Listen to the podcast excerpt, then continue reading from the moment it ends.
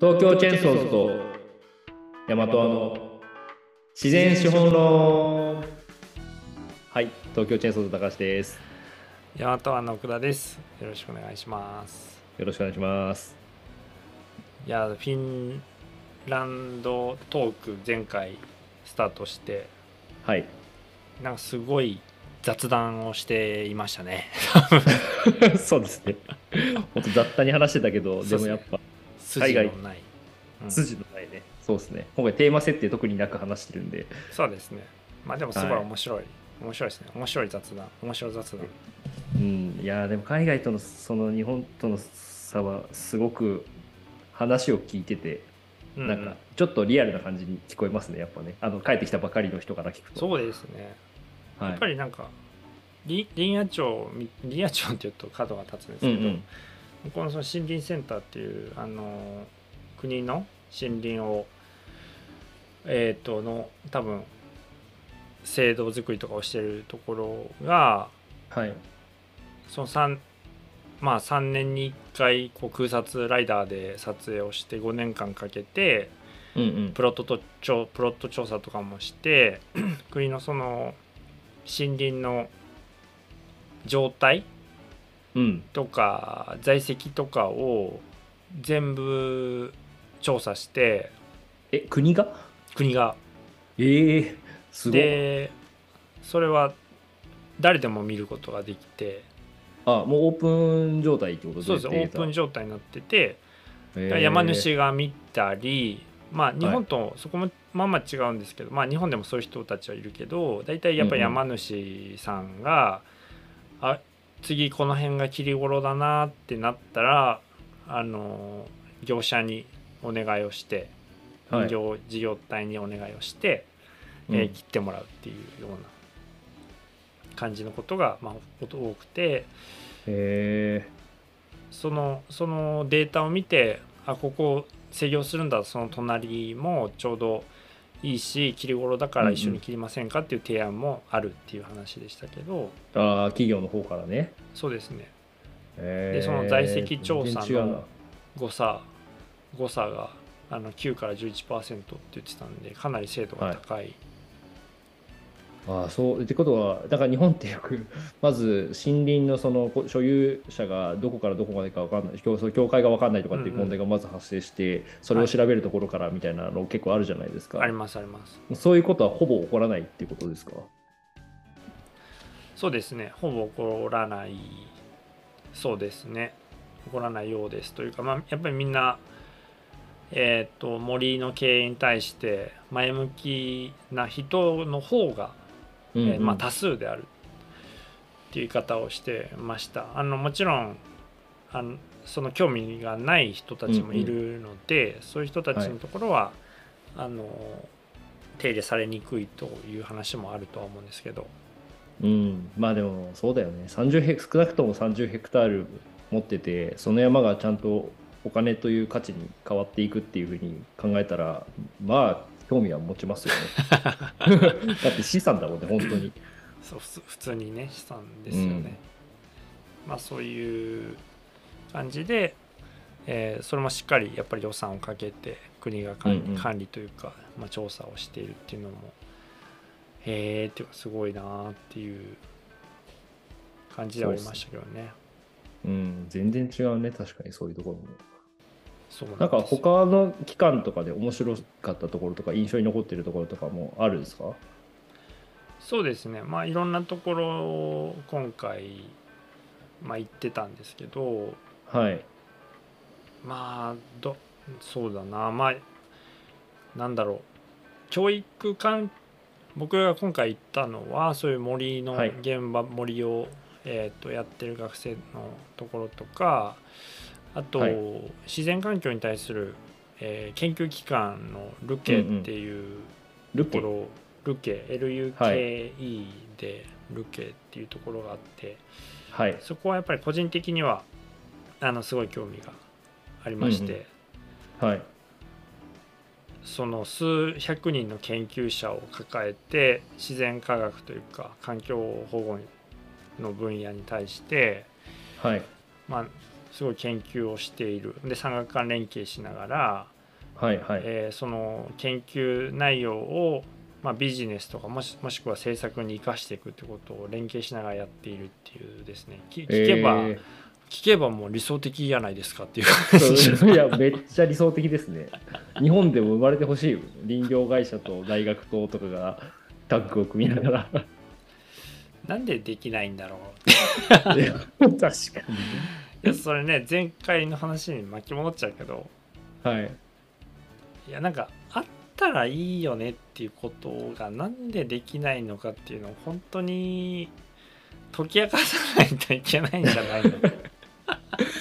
やー確かにでもなんかあそのいや例えばそのチェーンソーズもそうだしヤマトアもそうだと思うんだけど、あのなんかその大学の研究機関とかと組んで一緒にやりましょうってなんか言ったら興味持ってくれるところ多分めちゃくちゃあるとは思うんですよね多分はいはい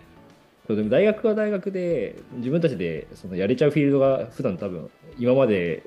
通りあってそこでやろうとしか、まあ、考えないから。うんまあ、そそこでそのある意味自己完結させられちゃうというか多分今やってる研究を。そううんままあ、あでもやっぱり日本の大学の課題としてすごくよく挙げられるのが、そのし市場への、まあ、社会実装までのロードマップがない、まあなんかこの議論って結構なんて言うんですかデリケートな話だと思うんでうん、はい、そのそれこそノノーベル賞取れないのかみたいな話とか、うんうん基礎研究はお金になるのかっていう議論はやっぱりあ危ういなと思うんですけど、はい、まあ、い一方でその市場を全く無視した研究ではなくて、うまあん社会に今これが必要こういうあのものが必要だからそれに対して科学的アカデミックなアプローチをやっていこうよっていうことは僕が、ね、学生の時を思い返してもうんうん、やっぱりそんなに、えーまあな少なそうだなっていう感じはいやそれは少ないよねやっぱり絶対少ないよなしてましたけどねなんかそうですね研増えてきてはいるのかな。いや増えてきているんじゃないですか多分うんうんうん、まさすがにあ、ねどれくらい連携数が増えてきてるのかは分かんないけど、まあ、論文の本数とかね減っちゃってるから、はい研究自体はなんかあの減ってそうな感じは減ってそうというか進んでなさそうなあの気はするんですけどでもやっぱりその実装しようっていう考えのもとでやってる人は増えてそうなまあこれはイメージですけどねあくうまで、ん、まあそうですね。うん話を聞いてる感じだとねはい、でもそういうところがあるとやっぱり研究者としてのうん道も面白いですよねすごく。いや面白いですねそう、まあそういうことができればねしかも高そ橋さんのは社会実装するところはいきはい企業の中の研究職だったと思うんですけどはいルケみたいなうんうん研究員が700人も800人もいて毎はい年論文数、なんか千何本とか出しててはいでそこでいろんな企業とかいろんな行政と連携しながらあの課題をもらってそれに対して研究するでそこにちゃんと予算作ってなったら はい研究職やりたい人なんていっぱいいるのになっていう感じでいやいや、めちゃめちゃ思いますよね。だってそ、そういう研究機関があるんだったら、多分僕も研究の方にいたかもしれないですよ。企業に行かずに。ねいやそ,、ううんそういう話ってめちゃめちゃ聞くじゃないですかやっぱり聞きますね。で、まあ、そうですね。だから、それでやっぱり、なんだろ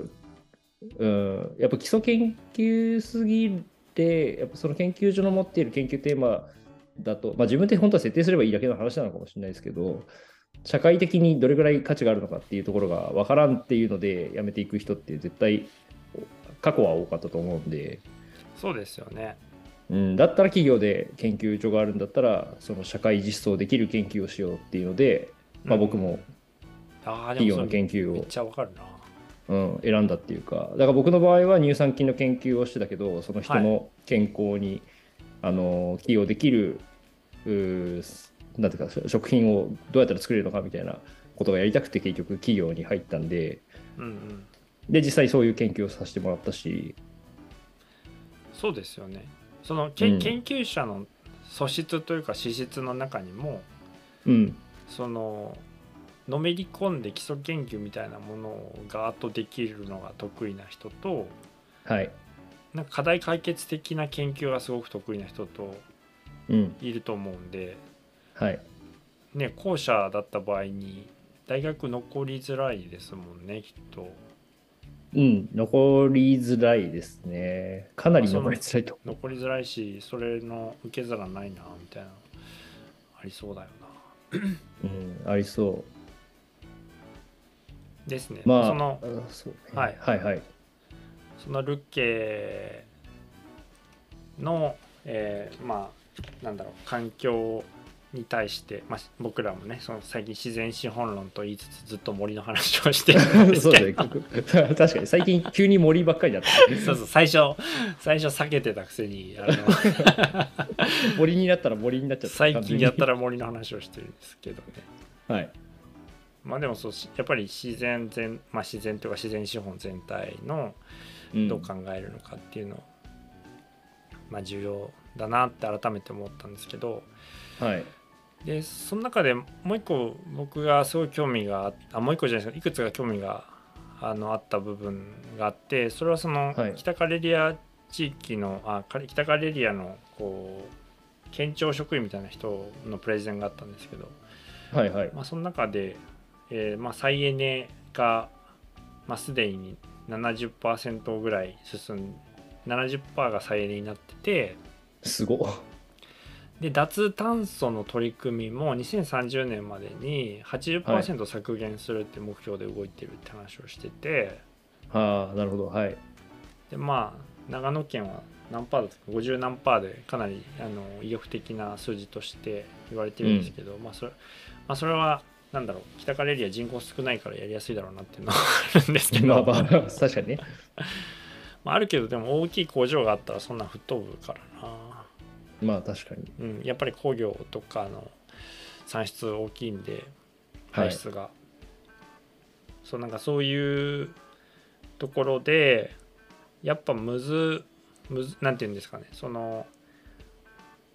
各自治体で削減目標ってあると思うんですけど CO2 のうんうんそこに行く道筋ってやっぱり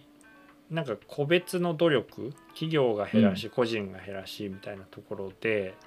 うんまあ、議論あるけどやっぱめっちゃ難しいなって思ってて、うんそうですねうん、なんかみんながあの合意してないとなかなかいかんよなみたいなのに対ところであのあフィンランドではそれができるんだなっていうのを思った時にそういう、まあ、ルケみたいな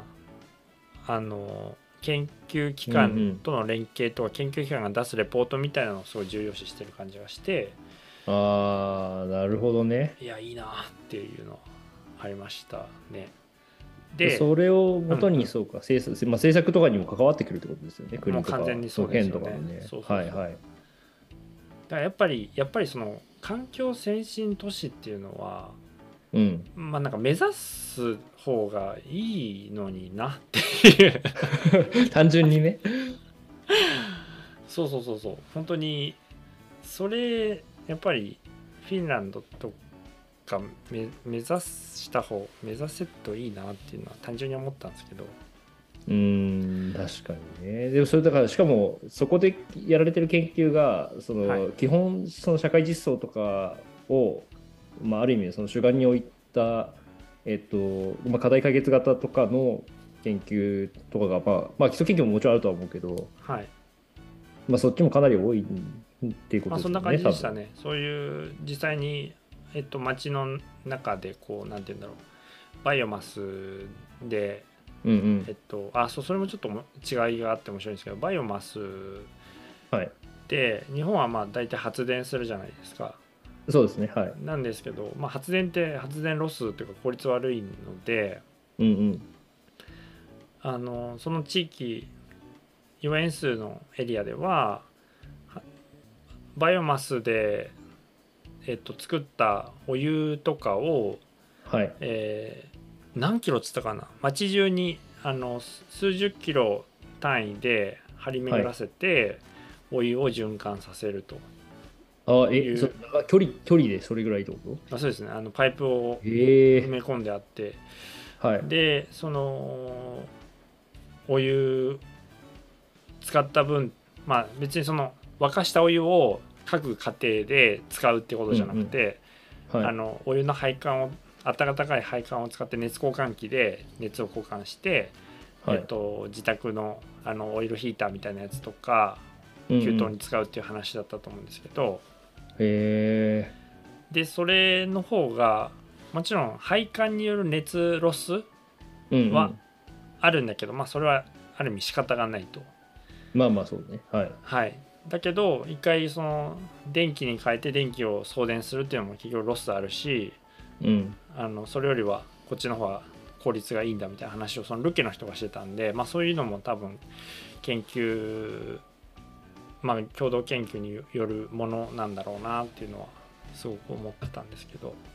うんなるほど、うんちょまあそう本当あれですねその社会インフラをもう完全に変えようとして動いてんだそそこまでいくとはまあでもそれはそう結構昔からやってるんであのああなるほどね、逆に面白いすごく面白いんですけどはいでそのえっ、と北カレリアの県庁職員の人の資料がすごく綺麗だったっていうのが実はめっちゃ重要なんじゃないかと思ってて、そのあまあフィンランドでプレゼンしてくださった方々のうんうん、ほとんどがやっぱり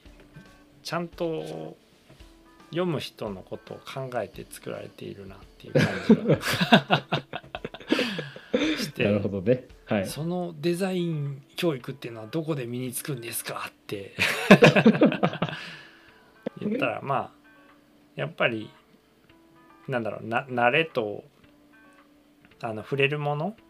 うんみんながそれでちゃんと綺麗に作るってことをスタンダードにするからみんな綺麗に作るんだってことっぽかったですね、うんうんなるほど重要なであともう一個はそのどの施設に行っても家具かっけえっていうことなんかあれ学校が小学校か中学校から写真上げてましたっけあー図書あのー教室のね教室じゃないや職員室の局員室あそうそうそうそうそう確かにねなんか日本じゃ絶対ないデザインだなって思いましたうん見た時すごいだからまあ本当にどこ行ってもうわこの椅子めっちゃいいなとかかっこいいなっていうものに溢れてるんですよえそれってそれ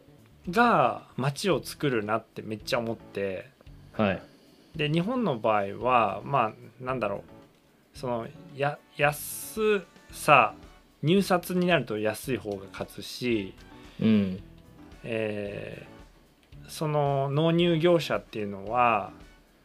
行政だったらその市市内に住所があるとかってことが重要になったりするじゃないですか、まあ、それもあるそう種、ですねドメスティックな競争のないがなないから起こるっていうあそのうんうん市内の中でなんとなくボールを回しとけば生きていけるっていう社会がうんあったのでセンスを磨いていく必要がなかったっていうと超失礼なんで まあ言い方がむずいけどうんうんでもやっぱりそのえ選ぶ側の人たちもそのえその機能一緒だったら安い方がいいじゃんって言ってうんデザインを捨ててきたことでうんその安物買いの税入市内を数十年続けてきた結果が今のこの僕らが暮らす街なんだっていうことをすごく意識した方がいいなと思ってて。うん確かにねでそ入こに札制度本当なくなった方がいいよね毎回毎回ちょっと高いけどいいものとかちょっと高いけど地域あまあ地域にこだわらなくてもあれですけどデザインされてるものとか国産の木を使った家具ちゃんとデザインされてるっていう前提でねうんっていうものとかえっ、と庁舎とかなんかセンターとかを一つ一つ立てる時にうんうんうんあの納期と安さを優先していくことで街のあのデザインが失われ続けているんですよっていうことをうん、そうね。マジで理解しないとやばいああ、そんなに洗練されてましたか、北欧は。やばいっすねやばいっすか。はいいやー、そりゃ北欧暮らしの道具店が流行るわけだ。確かに上場したしなうん、いや、ね、クラシコブさんで、すごいよクラシコムはね、すごいっすよね。まあでもそういうのもきっとあるんだろうな、きっとやっぱり。でもそこになんかめっちゃ僕はその日本におけるデザイン教育の遅れみたいなことをまあ遅れとか言っちゃうとね日本もいいとこいっぱいあるしあれなんですけうど、んなんか日本らしさをうん。うん。伸ばすならそれはそれでいいじゃないですかその北欧っぽいとか欧米っぽいデザインを真似て、えっといい雰囲気のものを作り続けるっていうのは、まあ、一つの手段だと思うんですけどはいはい。で、まあ、そっちの方が今の、まあ、僕ら世代に受け入れやすいですがうんうん。日本のやっぱりこ古民家的なデザインって優ねれてるとこあるじゃないですか。あります ね。だからそそっちならそっちでも良かったんですけどうん、いや、本当そうどっですね。ちでもない何これっていう やつ一応、なんかね、確かに海外テイストを真似ているんだろうなくらいの、なんかね。なんか薄い壁とかあさーそうなんでかすよね。寒いしうん。あのそうそういうのに対してうん。なんか今から、ね、やってってもみたいなすでにこうかなり街はできちゃってるんですけどでそうですね。 20, 20年後考えたら毎年なんか何かしら行政って、ね、あの改修したり建てうん建物作ったりししてるからねてるじゃないですか。してます、してます。もう今からでも全然遅くないですよ、そ多分う。庁舎も何何十年かに一回建て替えるじゃないですかなりたいがいますね。建て替えん時に手抜いたらめっちゃ後悔するでって いや、一個いいの作ったら、絶対それに多分もう追随するように、多分合わせていきますからね、きっとね。そして、ねえほんとそこのさみたいなうーんもフうィンランドで本僕パイプ椅子見なかったな みたい当もう俺、会社でパイプ椅子だけどね、今。 な自分たちの暮らしから変えてこうぜ そうっすね、まずね。それすごい思いましたけどいやー、そうか、そんな、なんかあれですね、ちょっと違うところも、 やっぱり違う。林業と関係ないところで、関係なくはないかもしれないけどね、まあその、うんうんうん教育的なところだったりとかあそのセンス的なところだったりとかねでえっとそれでも結構重要な話だと思っててうんうえっと、もう一回その林業に林業というか森の話に引き戻してった時にやっぱりその、ね、前回も話したけど一流米あたり、まあ、日本はは今、松とかヒノキとか、まあ、1万5,000から2万ぐらいになってると思うんですけどんうんあのフィンランドでは55ユーロ、えー8,000円ぐらいっていう 話を聞いて向こうの方が安いっていうのがええー、っていう、まあ、ことだったんですがはいはいそのヨーロッパとかがやっぱりいいデザインのものを作って付加価値付けをしてうん高く売っているっていうことで、あのブランド作りの事例によくされると思うんですけどはいはいまあ、い一方でやっぱりその機械化とか集約化をしながら生産性をすごく上げてむしろ値段を下げるっていう方向の,、うんうんあのー動きもすごはくいたくさんあるなっていうふうに思ってて、うんそのスーパーとかに行ってもあのー、まあ、めめっちゃ高いものばっかりじゃなくてやっぱり暮らしのことを考えたらある程度インフラ的に安安いというか普通に買えるお手頃な値段っていうのはあると思うんですけどどこの国はいでも。はいではそいで日本の場合は割とその小規模ブランディング化っていう議論がすごい多い。うんうんそうですね確かにうん、ですけどちゃんと生産性上げて量も賄いながら、えー値段もお手頃に生み出していくっていうことの重要性っていうのもやっぱりまた真なりだなっていうことを思っててそうですねでその時にやっぱり家具もそうでううんうんいけてる家具を買う人がたくさんいたら値段下がるんだろうなっていうことですまあ生産性上がるからね 生産性上がるそうだよね、うんはいそれは絶対そうだわだそこがいいものをたくさん作るっていう方向の考え方も結構やっぱ重要やなとは思っててはいうん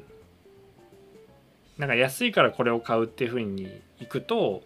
うんなんなんかダウントレンドっていうか値段、はいはい安くてデザインもしょぼいけどまあしゃあないみたいな、安かろう悪かろううねん、ものが増えていくようなイイメージの中ではいかっこいいものを選ぶ人がたくさんいるとそれの市場が膨らんで値段下がるっていうことをうん考えたはよかないかっていううんいや絶対それはそうだよねそいれやど どっから行ったらいいんだろうねどっから行ったでもやべやっぱり教育なんだろうな多分ねいや本当絶対そうだと思う、うん、いやなんかいや僕すごい思いましたけど自分でそのマーケティングとかを企業に入って学そのまあ部署そういう部署に行かせてもらって、学んだからっていうのも多分ありますけどなんかやっぱ学生のうちとかからそ、のマーケティングとかその例えばデザイン思考とかうんうん、そういうことを学ぶ機会があったらなんか考え方全然違っただろうなって思いますもんああねそういうのが興味持つ人ってすごいたまたまですもんねみんなたそうだからあること知らないじゃないですかその高校から上がって知らないっ知らないて知らないその大学に入った時にだからそれやっぱりまあなんて言うんだろうね、まあ、専門性を大学では持って勉強するっていうところはまあ別にそれは一つ重要だとは思うんですけどうんそれだけでは多分やっぱり足りないんだろうなっていうふうにすごく今奥田さんの話を聞いてて思っててなんかいうん大学の期間でけあの普通に研究だけやってたとしてもその社会で起こっている一流の人たちの動きとか働き方とかなんかそういうのを学ぶ機会ってあんまないじゃないですか。ないですねなんかやっぱそういうのに触れる機会がどれだけ多いかによってだいぶ多分その考え方とか人生観とか変わってくるんだろうなってめっちゃ思うんで、まあ、だから多分そこの部分の教育に力入れたらあれですよね徐々に変わっていくんじゃないかなとは思いますね。ねえほんとそこだよなまあ自分たちはどうしようもないんだけどそこは。どうしようもないっちゃどうしようもない全体のことを考えたらそうですよね難しいけど、うん、まあやれることはあるかもしれないけど、やれることとしてはす素敵な仕事を作るっていうる そうですねまずは。ことは重要ですよね、うんうん、いいいいいい仕事というか面白そいうでなっすて、ねかっこいいなってなるそうですねもう憧れを持ってもらえるくらいの仕事はちゃんと自分たちでは知っていきたいですよねやっぱりうん、そうですね。だから本当にだから僕の中ではフィンランドうんうん行って、はいろいいろ刺激を受けて個人的にはすごく良かったなっていう感じではあるんですけどはいそのフィンランド教育っていいよねって言われてもそれこそ何もう何十年なのか十何年なのか分かんないですけど経っているわけで はいで多分教育関係の人もたくさんねフィンランド視察行ってるはずなんですよねその間確かにねそうですよね絶対言ってますねで「うわこれいいね」っつってもうみんなで「こっちの方がいいよね」って言って帰ってきてスンってなってんのなんでだっていうああほんと そうだわそうで圧倒的にそそこの方がそこあなんか僕らの抱えてる課題っていうのは課題そのものではなくて課題を変えづらいっていうことそのものなんだろうなというか。ううんうん課題をなんか解決して前に進んでいけるような状態であれば課題そのものっていうのは実は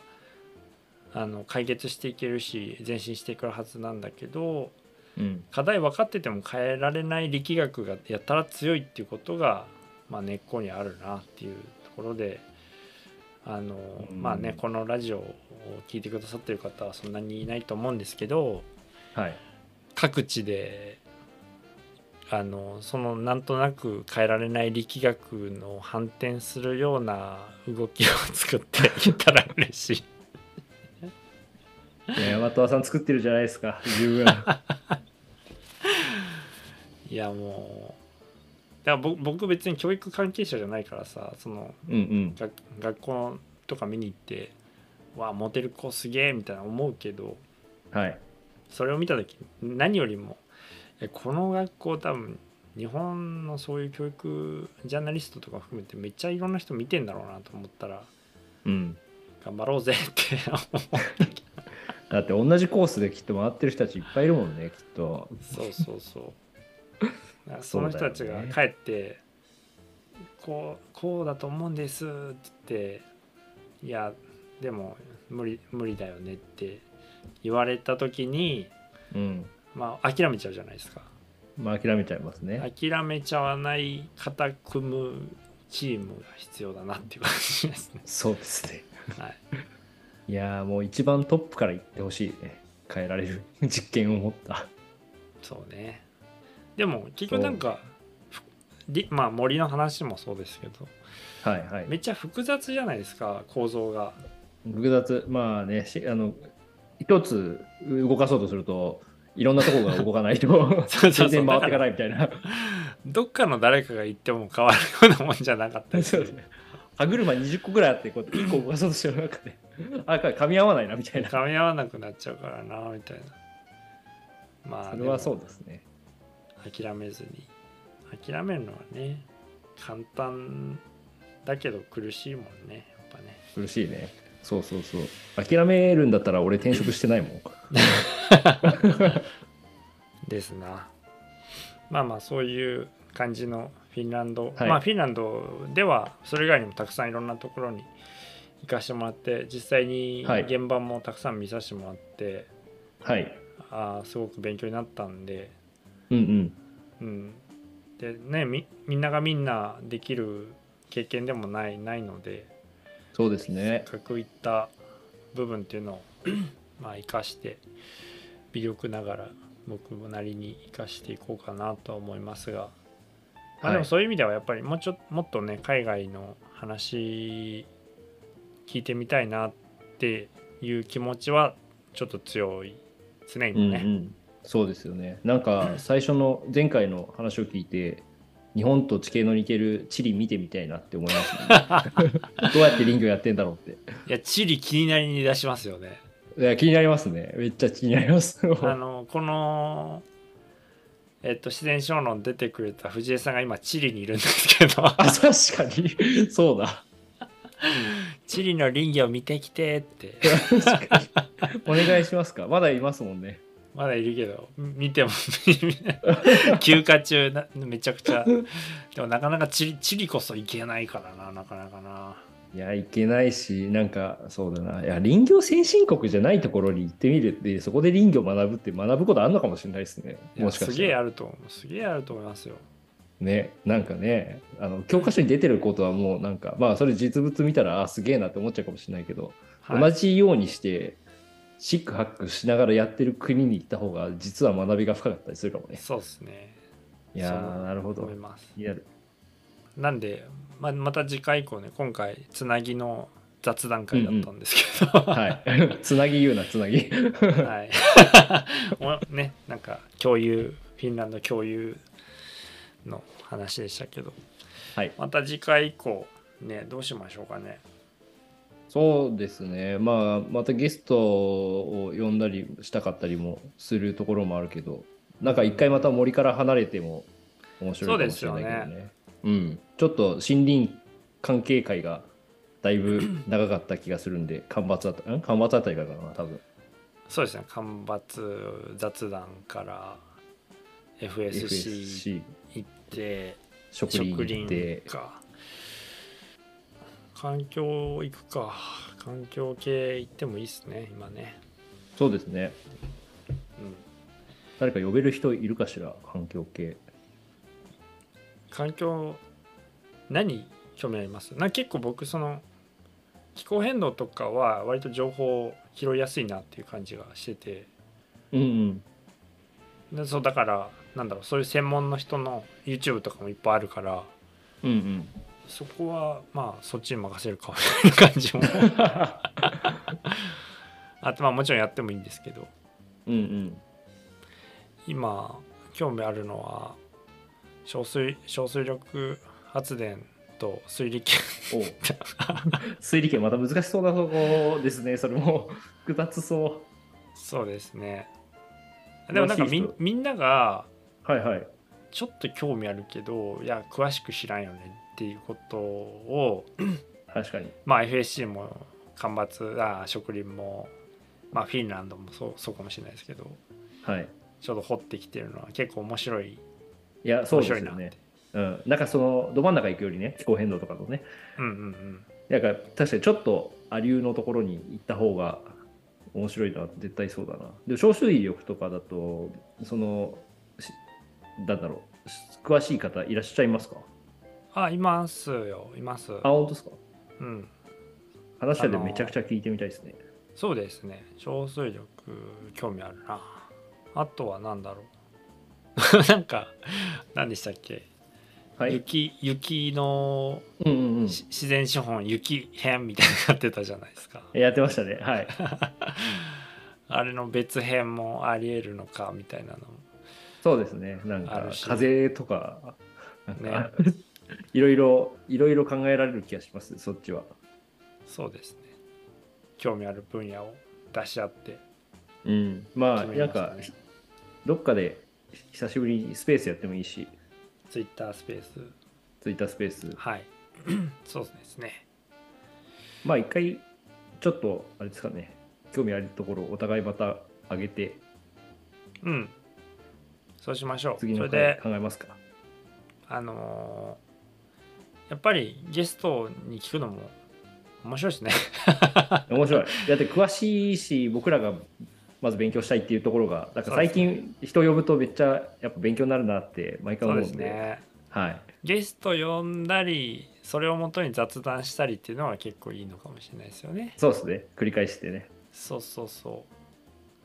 その辺でなんか知識が紐づいてえーいく感じもいいしうんうんなんか A と B を知ったから見えてくる世界みたいなの結構あるあるんでうんうんそうですねそういうのをちょっとけ共有していきましょうそうです皆さんねそうしましょう、はいそうしましょうまああとはもしこういうテーマどうですかがあればそうです教えねてほしいですねはいたまにツイッターで反応してくれる方がいらっしゃるんで あの 希励み望にがなありればますねはい。希望があれば、まず聞いてみたいですね、そういうのもね。何そう聞きたでいっすて。ね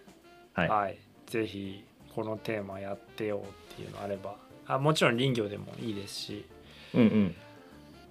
そうですねいろいろやっていきましょうはい。はいじゃあ2回にわたってちょっと長くなってしまいましたけどフィンランド編フィンランド雑談編、終わりにしましょう、ありがとうございましたはい、ありがとうございました。